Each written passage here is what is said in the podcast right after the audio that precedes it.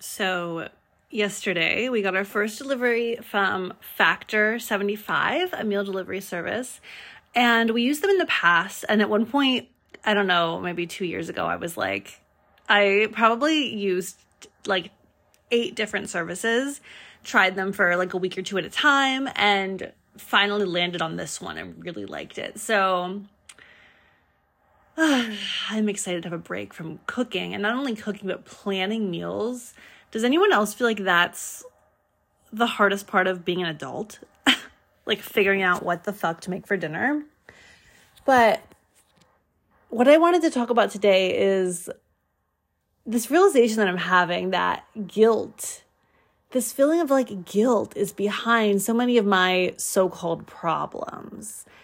So, like, yes, I it's perfectly fine to have a meal delivery service, and I I intend to do it for a short period because I I don't like some things about it. Like I love having leftovers. Like that's huge for me to have leftovers that I can quickly pop in the microwave and eat for lunch.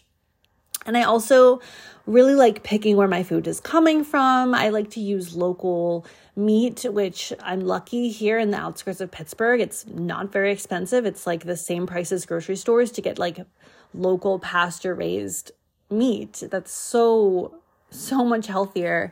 Um, so yeah, and I like to, I like to just pick my food in, in terms of health, but obviously that's more time consuming and and then the mental work of like planning and wondering what to cook and then oh I don't have this ingredient and all of that.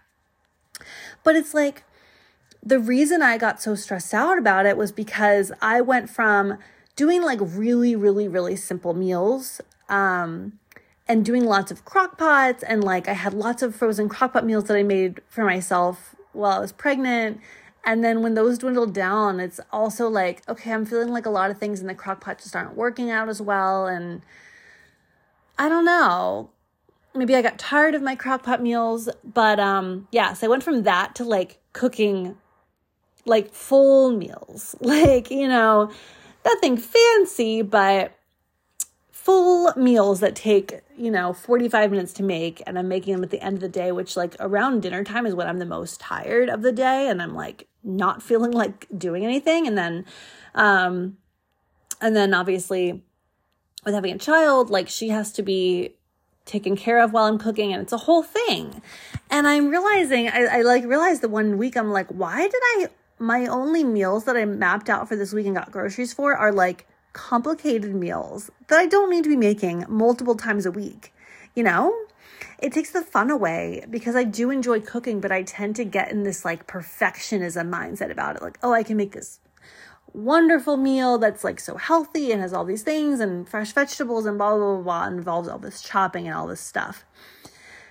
And it's just like this feeling of, I guess it's perfectionism. It's perfectionism and it's guilt and it's needing to go above and beyond. Like, I don't need to do all of that. I, it doesn't need to be perfect. It doesn't need to be fancy. It doesn't need to be super healthy every night. I mean, that's ideal, but that's not life. That's not real life, you know? Um, especially now that I'm back to working and having calls and needing childcare in some form and being freaking busy. Like a lot of my work is now in the evenings and weekends because that's when I have my husband to help out with Clara. So why am I putting all this pressure on myself? And I'm just realizing it's like, it's just like always comes back around, you know? Like I think I've, because I do for a season, I'll be like totally like in flow and not worried about that stuff and just letting myself be. And then it'll come back around, this whole perfectionism thing. And with my new photography business, it's coming, it's come back full circle. Like, um, it's exactly what I needed because I need to work on this. But man, photography is something where it's really hard to not it's it's hard to look at a picture I've taken and not only see like the flaws, you know, like, oh, I could have been at a slightly different angle. And if I just would have moved this object out of the background and put this there and blah, blah, blah, blah, blah. And it's like, no picture is going to be perfect, there's always going to be something I could have done a little bit better, which is also what I love about photography. It's really cool to just be constantly learning and improving. But it's also really bringing up my perfectionism. And it's just crazy, you guys. And then another area where I'm noticing this is with parenting. And of course, mom guilt is such a thing. And I noticed that, like this morning, I was in my journal jotting down book title ideas because my book is coming out in July and I've been praying for the title to reveal itself to me. And so I've been brainstorming names.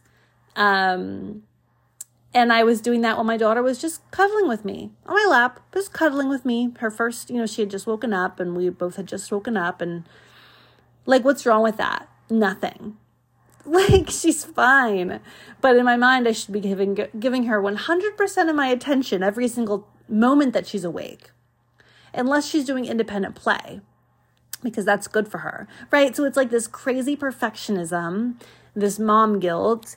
Um, it's really it's really showing itself to me in so many areas right now. And and uh, it's really what i'm praying for guidance on. It's what i'm working on.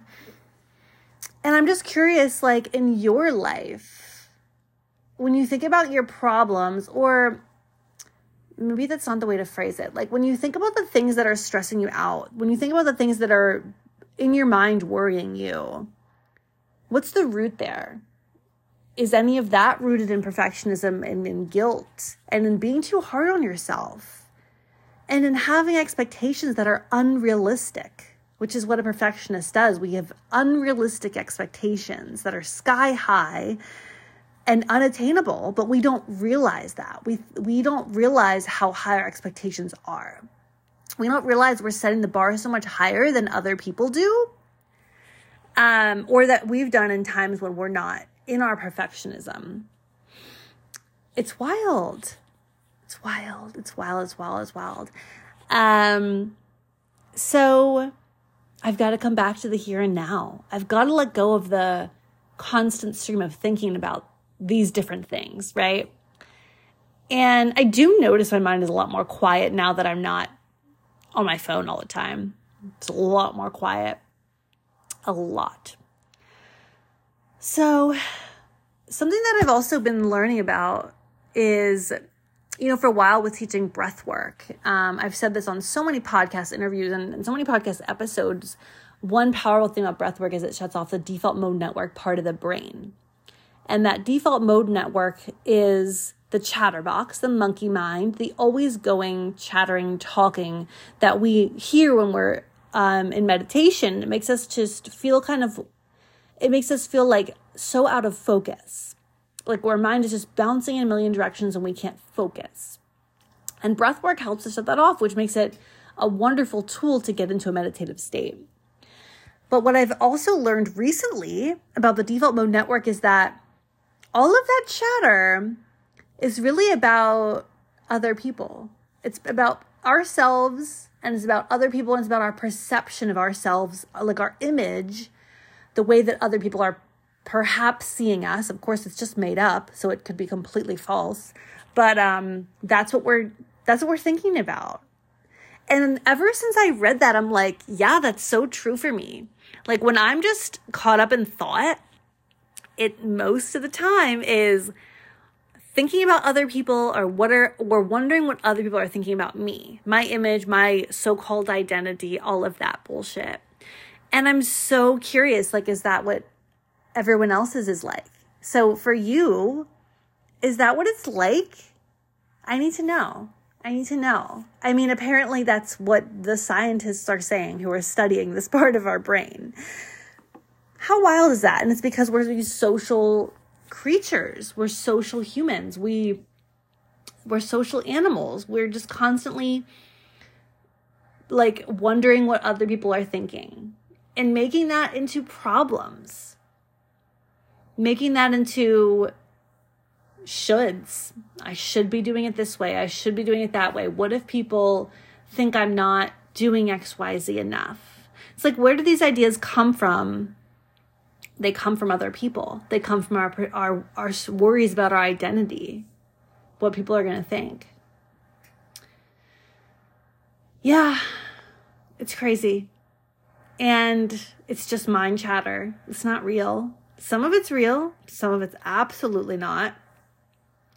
What's really real is the whispers that we hear that come from our heart, that come from God, that come from our soul, that come from our intuition when we're quiet, when our mind is quiet.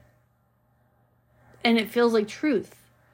That's what's real, not the constant chattering in our mind.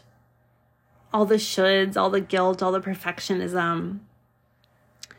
So, we've got to get still more often. We've got to get quiet more often. We've got to take little pauses throughout the day to just breathe and focus on our breath.